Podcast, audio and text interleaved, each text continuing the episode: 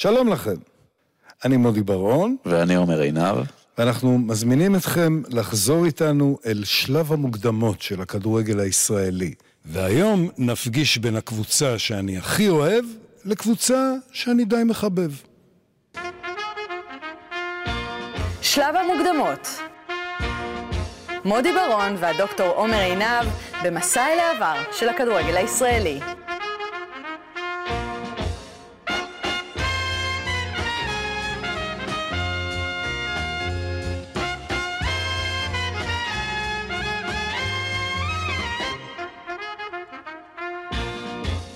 שלום לכם, שלום עומר. שלום מודי. מוכן לצאת למסע בזמן? מוכן ומזומן. אבל היום זאת תהיה הפלגה בזמן, כי היום אני ואתה נהיה ימאים.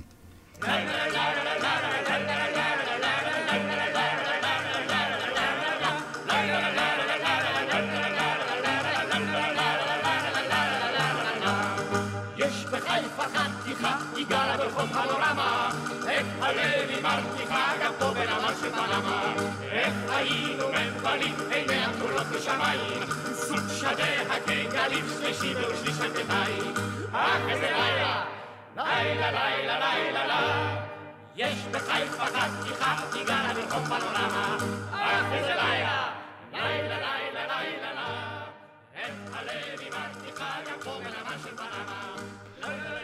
השנה היא 1960, ואתה ואני, אומר, יושבים בבית של הזאתי מרחוב פנורמה, על המרפסת שלה, ורואים כדורגל.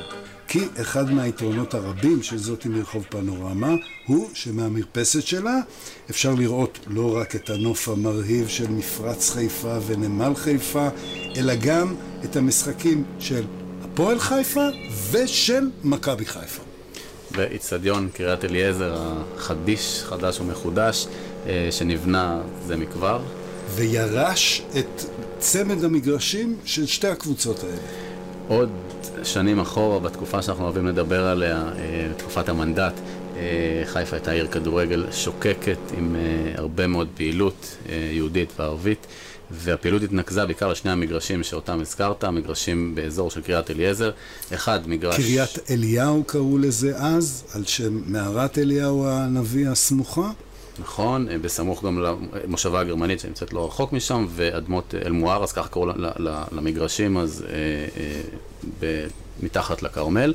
אה, המגרש הראשון, מגרש שבאב או מכבי, מגרש של מועדון שבאב אל-ערב. אה, פלסטיני החיפאי, שגם מכבי חיפה אה, הזכירה אותו לשירותיה אה, כשנדרשו, וגם אה, המגרש לא, לא רחוק משם, מגרש מועדון הספורט האסלאמי, שהוא גם היה מגרשה של הפועל חיפה.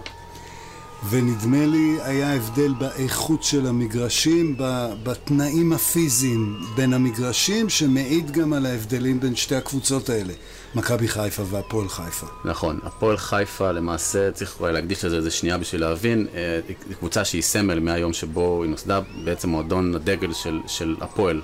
הפועל תל אביב אולי נוסדה שנה קודם, אבל הפועל חיפה מרגע שנוסדה ב-1924 היא מועדון הדגל של הסתדרות הפועל אה, בכל תקופת המנדט. היא הראשונה שנוסדה כהפועל. נכון, הפועל, יש על זה ויכוח היסטורי, גם עשו לא מזמן הוכחה שהפועל תל אביב עוד ב-23 הייתה קיימת, אבל זה היה זניח. הפועל חיפה היא הפועל הראשונה והמשמעותית, ואין על זה ויכוח. אה, היא הוקמה אגב כחלק מהסתדרות מכבי ב-24, אבל לא לקח הרבה זמן עד שהבינו שזה לא הולך ביחד. ומתוכה צמחה בסוף ההתאגדות של כל קבוצות הפועל בליגה. וזה כמובן בחיפה, העיר שבה נוסדה ההסתדרות אה, הכללית של העובדים בארץ ישראל. כן, העיר שלימים תהיה העיר האדומה, אבל כבר באמת בתקופה הזאת אה, הפועל חיפה הייתה סמל אה, גם ספורטיבי וגם מעבר, קבוצת, קבוצת הפועלים, וגם הייתה יחסית, בהשוואה למכבי חיפה, שעוד רגע נדבר עליה, הייתה קבוצה אה, יחסית מוצלחת, אחת מהקבוצות המרכזיות שייסדו את הכדורגל כאן, ובהחלט אחת הקבוצות המרכזיות מהיום שהיא נוסדה. שלחה שחקנים לנבחרת ארץ ישראל לתבוסות מול מצרים ויוון. נכון, הזכרנו בפרקים קודמים את, את גזה פוקס ו- ויאנה שטרן, שחקנים אה, גם שבאו מאירופה, חלקם מהכוח וינה, והיו מאוד מרכזיים גם בנבחרת. אה, פוקס היה קפטן הנבחרת, אז בכלל, כן, לא ניתן לערער. היום זה נשמע קצת מצחיק, גם אם תחשוב על הפועל, ישר עלה לך לראש כנראה הפועל תל אביב, קבוצת הדגל, אבל בשנים האלה זה לא בהכרח נכון, כלומר הפועל חיפה היא, היא, היא סמל מעבר למגרש, מעבר לכדורגל. ומכבי? חיפה? או, מכבי חיפה. היא נוסדה עוד קודם, כי מכבי הרי הייתה קיימת עוד לפני מלחמת העולם הראשונה בארץ, וגם היא הוקמה באמת אה, יחסית לפני הפועל, אבל ההקמה הזאת לא הייתה משהו יציב שהחזיק. מה שאפיין את מכבי חיפה, עד להצלחה שלה, עד לשלב שבו אנחנו הולכים לדבר עליה היום, התאפיינה בעיקר בחוסר יציבות. באמצע שנות ה-20 היא, היא פתאום קמה על הרגליים ואפילו יצאה למסע מופרך לחלוטין בארצות הברית ב-1927, מסע שהוכתר בכישלון קולוסלי, אבל הוא קרה.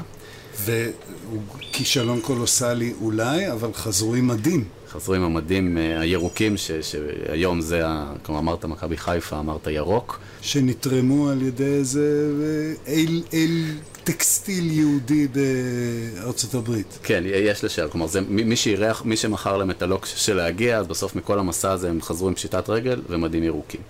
אה, ובמשך כל השנים האלה, שנות, שנות ה-30 ו-40, מכבי חיפה התאפיינה בעיקר בחוסר יציבות, היא לא הצליחה לשמר איזושהי מורשת כדורגל מפוארת, היא הגיעה לגמר גביע המדינה בשנות ה-40, ב-42 חטפה שם תבוסה איומה מביתר תל אביב, אבל בעיקר חוסר יציבות גדול, אה, רק באמת אחרי קום המדינה ועמוק לתוך שנות ה-50 מתחילה לפתח את, את האופי שלה. חבר'ה, אני יכולה לשים את התקליט שהבאתם לי? בוודאי. זה הדבר שהזאתי מרחוב פנורמה מרוויחה מהידידות שלה עם ימאים. אנחנו מביאים לה מההפלגות את התקליטים הכי עדכניים. זה למשל הפסקול של מוצאי שבת, בוקר יום א', שרץ עכשיו בקולנוע.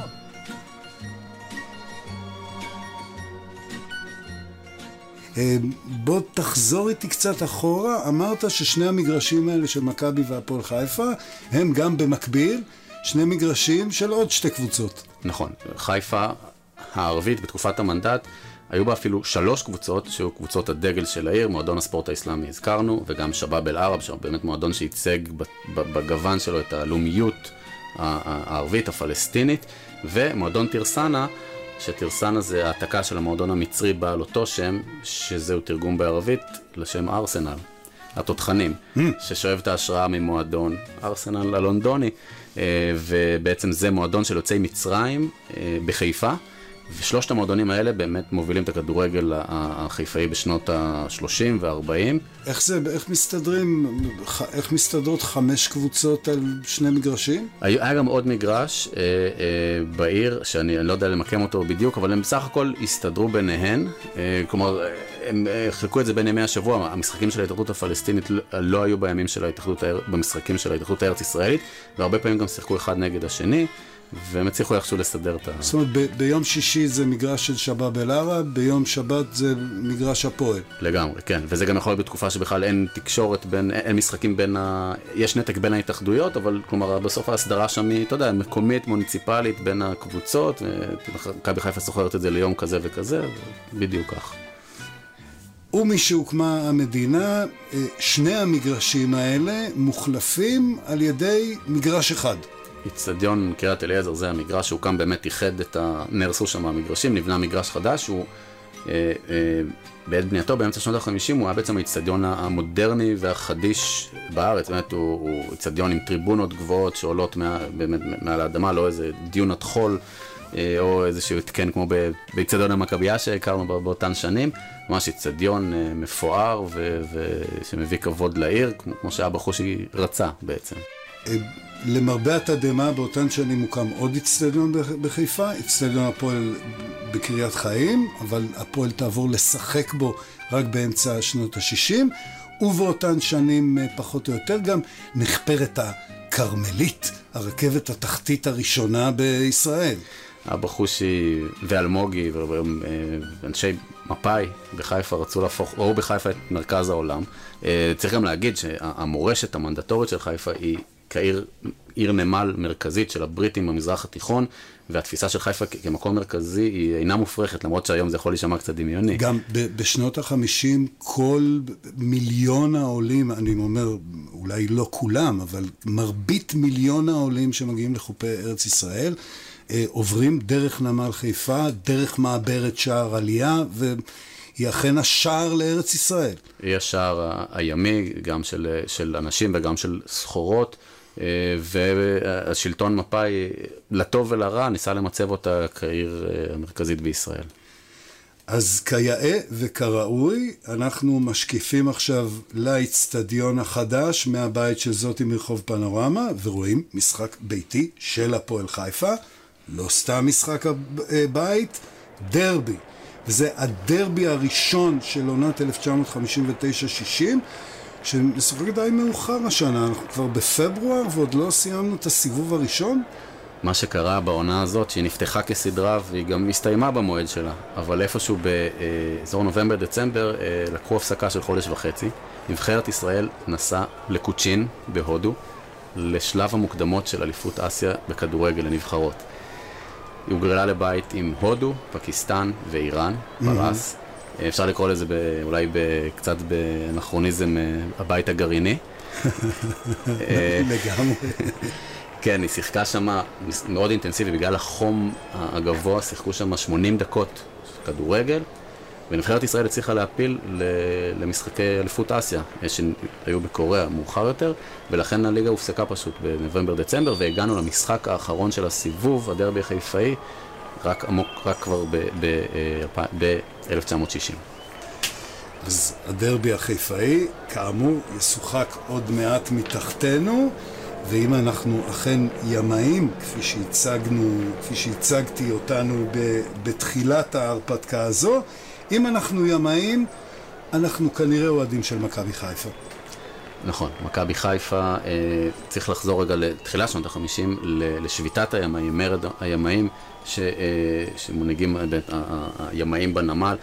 אה, נגד שלטון מפא"י ונגד ההנחתות שלהם, אה, אה, בעצם של, של מפא"י על הימאים. אה, השביתה הזאת עושה הדים בכל הארץ והיא אה, מדוכאת אה, כמובן על ידי מפא"י ועל ידי פלוגות הפועל, פלוגות הסדרן, שמזוהות עם, עם, עם אבא חוש, שמזוהות עם הפועל, עם ההסתדרות. תסביר מה זה פלוגות הפועל. פלוגות, השם הרשמי זה פלוגות הסדרן, זה פלוגות שהוקמו עוד, עוד לפני קום המדינה במטרה לשמור על הסדר, ל, ל, ל, לאייש סדרנים ש, ש, בכל מיני אירועים המוניים של ההסתדרות ושל השלטון בכלל. משחקים של הפועל חיפה. משחקים של הפועל חיפה, וכמו שזה נשמע, סדרן במובן הכי מילולי של המילה. אבל בפועל אה, הפלוגות האלה היו הרבה מעבר, הן הוכשרו בערך פחות או יותר ככוח אה, אה, סמי צבאי, אה, אה, גם אה, היו דיבורים על זה שהם היו אמורים לשמש ככוח עזר להגנה במקרה של מלחמה, וגם בהשלטת סדר ציבורי על כל המשתמע מכך. כלומר, מביאים מכות למי שצריך. כן. וב-1951 הם עולים על, ה, על האוניות שבהם מתבצרים הימאים השופטים ומשחזרים uh, תמונות uh, שהיית רואה בנמל חיפה לפני קום המדינה כשאוניית מעפילים הייתה נתפסת ומובאת לנמל. נכון, כלומר זה היה באמת, אה, אה, כל, כל המעורבות של החבר'ה שמרביצים בפלוגות אה, הפועל הייתה לא נעימה, זה היום גרם, דרך אגב, השביתה הזאת נתמכה מבחוץ על ידי מפלגות משמאל למפא"י, כמו מפ"ם ומק"י, ולכן האנטיגוניזם הגדול של הימאים נגד הפועל נבע ממה שמפא"י עשתה להם בשביתתם בתחילת שנות החמישים. והאנשים האלה שהביאו מכות לימאים המורדים, הם לא כמונו רואים את המשחק מהמרפסת בסט... בשדרות פנורמה או מסטלה מאריס, הם קיבלו כרטיס, הם באיצטדיון. הם קיבלו כרטיס אה, ב... ביציע הכבוד. זאת אומרת, בעצם חלקם סדרנים וחלקם, אפשר להגיד, הם, הם סוג של אולטרס הפועל חיפה. כן, יש שם איזה מין רכיב... אה... סמי אנרכיסטי ש, ש, שבעצם אורגן תחת המסגרת של, של, של פלוגות הפועל ואיגד אנשים שאולי אפילו יכולים היו להיות ברחוב או, או, או בבית הכלא וארגן אותם איזשהו, איזשהו משהו ש, שנותן להם את, את השם של הפועל ונותן גם להיות הקומץ, מה שהיום אנחנו מכירים כאולטרס. טוב, אבל יש גבול לכמה שאני יכול להעמיד פנים, אז בוא נגיד שאתה באמת ימאי ואתה אוהד אה, מכבי חיפה, אבל אני רק עובד בנמל, ולכן אני אוהד הפועל חיפה כמובן, אבל אני אוהד את הפועל חיפה לא רק בגלל שזה מה שאוהדים אצלנו במקום העבודה, אלא גם משום שלהפועל יש שחקן, למען האמת, מאמן שחקן, שהוא רמה או שתיים מעל הליגה. אמרת ו- ודייקת, זלטן צ'ייקובסקי, אה, אה, יוגוסלבי, קרואטי, נולד בזאגרב, שחקן, אה, יש אומרים הזר, או השחקן הכי גדול ששיחק בארץ, והוא מגיע לכאן מ- אה, באמצע שנות החמישים, אומרים בעקבות איזשהו, חיבור שהיה לו עם דוביד שווייצר, שגם אימן את הפועל חיפה באותה תקופה, אה, אה, הוא התחבר איתו בחו"ל, והוא הגיע לכאן בשלהי הקריירה שלו, בעצם במטרה לעשות את ההסבה משחקן ותיק למאמן, והוא היה שחקן כוכב בהפועל חיפה וגם מאמן. הטריק הזה של שחקן מאמן שהיום כבר בלתי אפשרי, אבל אז אה, הוא, הוא בעצם עשה את זה, והוא הנהיג את הקבוצה של הפועל חיפה, שהיו בה עוד כמה שמות אה, אה, אטרקטיביים לא- לאוהדים. תן, תן. אה, קודם כל האחים אה, סימנדיריס. אומר לך משהו? האחים סימנדיריס, אה, יאנגו ומיכליס, היוונים, ישראלים ש- ששיחקו בקבוצה, יאנגו זה חלוץ, סקורר גדול, ומיכליס זה, זה אה, מיכאל, מיכליס הקפטן של הפועל חיפה, אה, וגם בנבחרת. יש את אברהם גינזבורג, הסקורר האדיר של, של, שגם שיחק בשנות ה-50 ואחד השחקנים הגדולים בתולדות הפועל חיפה. שלמה לוי, שחצה את הכביש, היה במכבי חיפה ועבר להפועל חיפה, והחלוץ הצעיר מאוד, אה, אה, בן פחות מ-18 או כמעט 18, רובי יאנג. שזה ערך את הופעת הבכורה שלו לא מזמן בהפועל חיפה, והיום הוא פותח בהרכב. וגדול ההישגים של הקבוצה הזו הוא אה, גביע העשור, גביע לכבוד העשור למדינת ישראל. כן, זה, זה נשמע קצת אה, עגום, זה נכון, הם גם הגיעו לגמר גביע, הגביע הארץ ישראלי ב-1932, אבל אין להם באמת... ופוצצו את המשחק. ופוצצו את המשחק, באקט הסתדרותי של פלוגות הפועל, ועונה, כן, עונה קודם לכן, ב-1959, הם אה, זכו בסגנות, הם היו הסגנים של, של, ה- של האלופה, וזה אה, כן הישג מאוד גדול, הם מגיעים אצל המשחק הזה כ- כסגני האלופה. אז זו הקבוצה של הממסד. מכבי חיפה היא, היא, היא קבוצה מורדת? היא, היא קבוצה אנטי-ממסדית? או מקם לי אותה? מכבי חיפה זה משהו אקלקטי, שאני חושב שאם אפשר לאפיין אותו, זה בעצם היא כל מה שהפועל לא. החל מבורגנים וסוחרים, וכלה גם ב- ב- בשכבות הנמוכות יותר, ובעלי מקצועות חופשיים, הם בעיקר מנסים לעשות עבודה, אה, להגיע לאותם אה, אה, עולים חדשים, גם מארצות אה, אה, האסלאם וצפון אה, אה, צפון אפריקה, ולגייס מתוכם את האוהדים, בעצם כל מי שלא חש הזדהות עם הפועל, כי באותה תקופה, עם הפנקס האדום וכולי, אם אתה לא באמת חלק מהמפלגה ומזדהה איתה, קל לך מאוד להיות נגדה, ומכבי חיפה באיזשהו מקום, אה, אה, קהל האוהדים שלה התבסס וגדל על הסנטימנט הזה. וגם באיזשהו אופן הכדורגל שלה הוא, הוא פחות ממוסד, פחות מאורגן.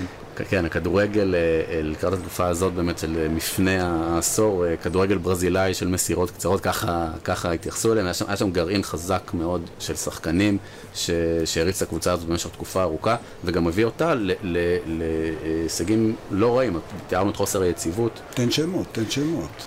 אז ככה, יש לנו את השמות המוכרים שתמיד מוזכרים בנשימה אחת, אברהם מנצ'ל, אה, אה, הקשר, ושלום ואנו שלצידו בחוליית הקישור, אשר אלמני, גם עוד כוכב, וג'וני ארדי, אה, שבעצם זו רביע- רביעייה שמחזיקה את הקבוצה הזאת בעשור הזה. והם משחקים כדורגל מגניב. מגניב לאללה, מסירות קצרות.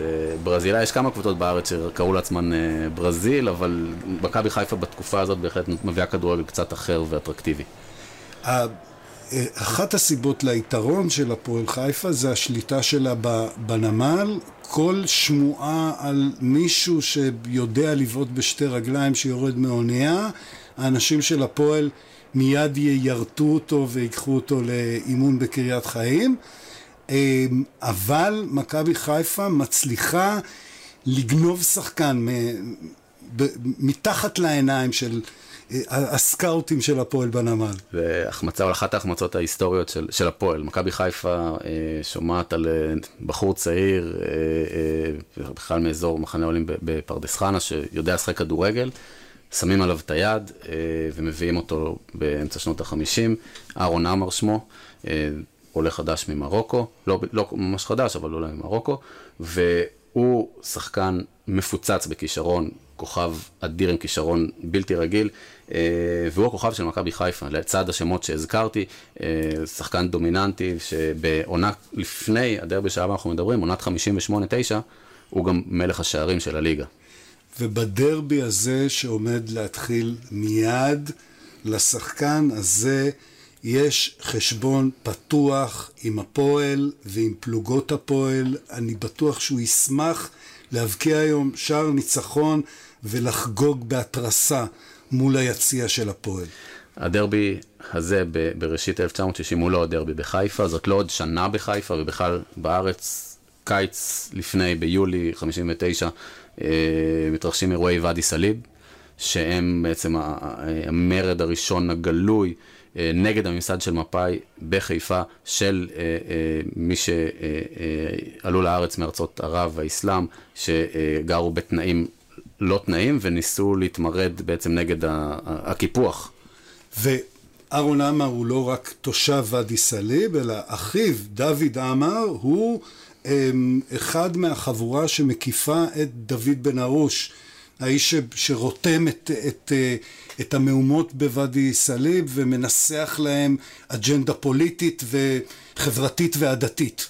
נכון, אי אפשר לנתק את זה. גם עמר כתושב השכונה, ובסוף הוא גם מדברים עליו, וכל מיני, יש לו כל מיני סופרלטיבים על ה... אולי כדאי להסביר מהי ואדי סאליב, מה השכונה הזאת. ואדי סאליב, כמו הרבה שכונות וערים אה, בארץ, אה, אה, היא ננטשה על ידי תושבי הערבים ב-1948, בנכבה, אה, ובעצם הגיעו לשם אה, הרבה אה, אה, מהגרים יהודים שעלו לארץ בעליות הגדולות, שביקשו להגיע לעיר ולהשתלב במרקם החיים העירוניים. הרבה מהם היו, היו, אה, אה, חיו בעיר אה, בצפון אפריקה, בערים שהם הם הגיעו. זה, זה בעצם אנשים שעריקים של הסיסטם שמפנה אותם לעיירות הפיתוח ומושבי המגבת וכולי.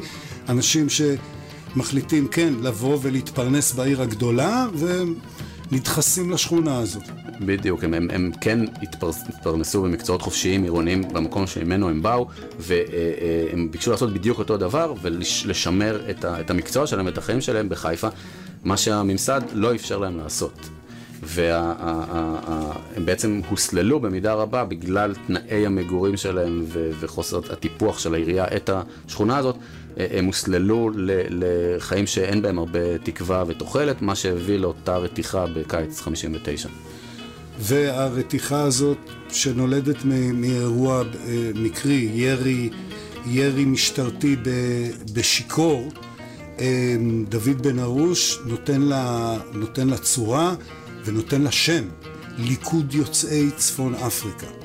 דוד בן ארוש, אני חושב בהמון מובנים, הוא, הוא, הוא האב המייסד של, של, של תנועות המחאה כאן נגד שלטון מפא"י, ואולי, אתה יודע, מרחיק לכת, אה, מן הסתם פנתרים השחורים, ומאוחר במהפך שקרה ב-77, ואולי ש"ס אחר כך, דברים שאני לא יודע אם בכך הוא הזדהה איתם, אבל מה שהוא הביא והמהות של המאבק שהוא הביא, בהחלט פתחה את הפתח אחר כך להשמעת קול של, של מעמד שלהם באוכלוסיות שלמות שהודחקו אז על ידי השלטון של מפא"י.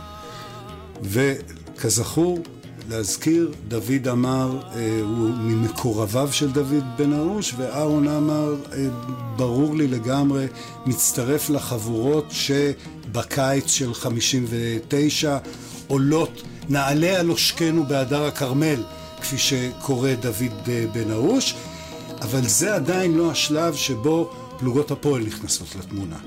עדיין לא היה.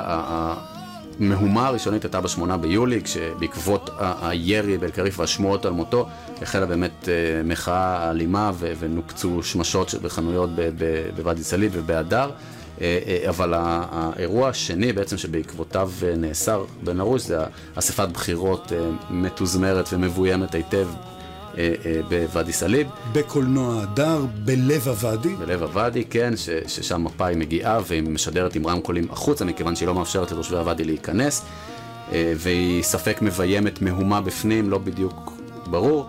בעקבות הדבר הזה דוד בן ארוש נכנס ומבקש להשתלב וגם למחות על, על, על עצם קיום האירוע בחוסר טקט די רציני בשישי בערב, ליל שבת, בסביב אוכלוסייה שהיא ברובה מסורתית. אה, מתחיל שם איזשהו מרדף בעקבותיו, כי הוא נשא, נשא לעצמו נשק, אה, הוא, הוא ברח לדירה בוואדי ובסוף אה, המשטרה בעקב, הייתה בעקבותיו, הוא ירה, בא, הוא ירה על הקיר כשהמשטרה נכנסה לבית בו הוא הסתתר, מה שהוביל למאסר שלו. בוא נגיד את זה ככה, אה, דוד בן ארוש שווה מרדף משטרתי, אהרון עמר והחבר'ה שווים מכות מפלוגת הסדרן במקביל. כן, זה לא, זה לא, יהיה, זה לא תהיה השערה מופרכת להגיד הוא חטף מכות מפלוגות הסדרן באותם אירועים. והאירועים האלה הם, כמובן משפיעים מאוד גם על חיפה, גם על הארץ כולה, אבל בעודנו מפנטזים על שער הנקמה של אהרון עמר, עולה אל המרפסת ברחוב פנורמה, עולה שאגת שמחה של אוהדי הפועל דווקא. כן, הפועל אה, פותחת חזק את המשחק הזה, וכבר במחצית הראשונה שלמה לוי וגינזבורג אה, עושים 2-0, אה, יציב וחזק נגד מכבי. אה, במחצית השנייה עמר עצמו, מי, אם לא הוא, אה, צימק, 2-1, אבל זה כל מה שהוא הצליח לעשות, והפועל חיפה, את, את, ה, את החגיגה המתריסה מול היציע של אוהדי הפועל הוא לא זוכה לקיים בדרבי הזה. אה, לא, לא, זה היה שער, אה, שער ניחומים שלא נתן לו את הקתרזיס שהוא- חיפש. אז בואו נחפש את הקתרזיס הזה. כן, אז אה, באותה עונה הפועל חיפה, אגב, בעקבות הניצחון הזה זכתה באליפות החורף, וזה הכי הרבה שהצליחה מול השושלת הדורסנית של הפועל פתח תקווה, ו- ומה שקרה בסוף אותה עונה שהפועל פתח תקווה זכתה. אבל אה, אה, שנתיים אחר כך, ב-62, מכבי חיפה מצליחה להגיע לגמר הגביע נגד מכבי תל אביב, אבל לא לפני שמתרחשת דרמה גדולה מאוד עם אהרון עמר אה, בספט... ב-61, בתחילת אותה עונה. עמר, כמו שציינו, היה עובד בנמל, עבודה שסודרה לו ספק על ידי ה... לא, לא, צי, לא ציינו. לא, אבל בוא נציין עכשיו. עכשיו זה הזמן. שעמר למעשה, עסקני מכבי חיפה כל הזמן ניסו לסדר לו עבודה, אבל הוא אמ, העדיף להמשיך אה, לשחק כדורגל על כסף ברחובות של אה, ואדי סאליב, אבל כשאהרון עמר אה, זומן לנבחרת, דווקא עסקני הפועל אמרו, לא מכובד, שחקן נבחרת מסתובב מובטל ברחובות, וסידרו לו עבודה בנמל. נכון, וזה זה בעצם העבודה הכי טרגית שהם יכולים היו לסדר לו, כי אה, הוא נקרא שם לתאונה שנפל עליו מטען ושבר לו את עצמות אה, כף הרגל, אם אני לא טועה, אה, וזה בעצם גמר לו את הקריירה. הוא עוד חזר לשחק אחר כך, אבל הוא כבר לא היה אותו שחקן. לא היה אותו שחקן, וזה טרגי במיוחד לאור הכישרון האדיר שהיה לו. וכן, כמו שאמרנו, בסוף אותה עונה, 61-2, הוא הצליח לחזור ולהשתקם ולהשתתף במשחק גמר הגביע נגד מכבי תל אביב. כלומר, הוא, הוא זכה לרגע, ד, אהרון עמר מוואדי סאליב מניף את גביע המדינה. הוא זכה לזה, לא בלי... אנחנו זכינו לרגע הזה. אנחנו זכינו את זה, זכינו לדבר הזה, לא בלי שהיה שם הרבה מתח, כי במשחק הראשון, אה, בקריית, באיצטדיון רמת גן, לעיני כמעט 40 אלף צופים, שתי המכביות סיימו ב-0-0 מאכזב, ואז נשיא המדינה יצחק בן צבי החליט שאת המשחק החוזר ראוי לקיים בירושלים, בירתנו. משחק החוזר היה בגבעת רם, באיצטדיון של האוניברסיטה, ומכבי חיפה ניצחה, הביסה 5-2 את מכבי תל אביב, וזכתה בגביע המדינה הראשון בתולדותיה, ובעצם בהתחלה של שושלת שתבשיל רק כעבור 20 שנה, אבל, אבל, אבל זה בעצם הפעם הראשונה שמכבי חיפה הרימה את הראש אה, ואמרה, אנחנו מועדון, אנחנו לא סתם מועדון. מעניין שאהרון עמר ודוד בן ארוש, מנהיג המרד בוואדי סאליב, סיימו את הקריירה קצת אותו דבר. אהרון עמר סיים בברוגז גדול עם מכבי חיפה ופרש לאיזה דירה בקריות, בקריית ים נדמה לי, ונעלם מהבמה הציבורית, סירב לדבר, להתראיין, לבוא למשחקים, ודוד בן ארוש אותו, אותו דבר, גמר את ה... גמר את המהפכה בעלבון גדול, בדירה בקריית ים, מתבודד וכולי, אבל לפחות מבחינה ספורטיבית, המהלך של אהרון עמר יושלם באצטדיון הסמוך לקריית ים בשנות ה-80 של המאה ה-20. נכון, האליפות הראשונה, האליפות של מכבי חיפה בשנות ה-80, מכבי חיפה ש... האליפות השנייה של מכבי חיפה. השנייה, אה, אה, שוחקה, קריית אליעזר אז היה בשיפוצים, או לא, לא היה, אה, קש... אי אפשר לשחק שם, ומכבי חיפה שיחקה בקריית חיים, באצטדיון של הפועל חיפה, אה, והיא זכתה שם באליפות נהדרת, עם הקבוצה הגדולה שלה של, של אמצע שנות ה-80. כלומר, הקבוצה היחידה שזכתה באליפות באצטדיון הפועל בקריית חיים, היא מכבי חיפה. וזו פחות או יותר הפואנטה. יופי. נגמר הכדורגל שלכם? כי עכשיו אני רוצה ללכת לראות את הסרט. קדימה, בואו נרד להדר, לקולנוע עצמון, ונראה את מוצאי שבת ובוקר יום א'. מתאים, לא רק מפני שמוצאי שבת עכשיו, אלא גם מפני שזהו הסרט הראשון שהציג לעולם את גיבורי מעמד הפועלים האנגלי, אלה שיכבשו את התרבות העולמית תוך שנתיים-שלוש. גיבורי מעמד הפועלים הישראלי ימשיכו לחטוף מכות מפלוגות הפועל. תודה לך, עומר. תודה רבה, מודי. תודה גם ליוסי פרץ מאולפני ביאליק מיוזיק שעיצב את פס הקול. אתם מוזמנים להקשיב לשאר הסכתי הספורט המעולים באפליקציית חמש רדיו. נתראה בקרוב עם עוד משחק מרחוק בשלב המוקדמות. ביי.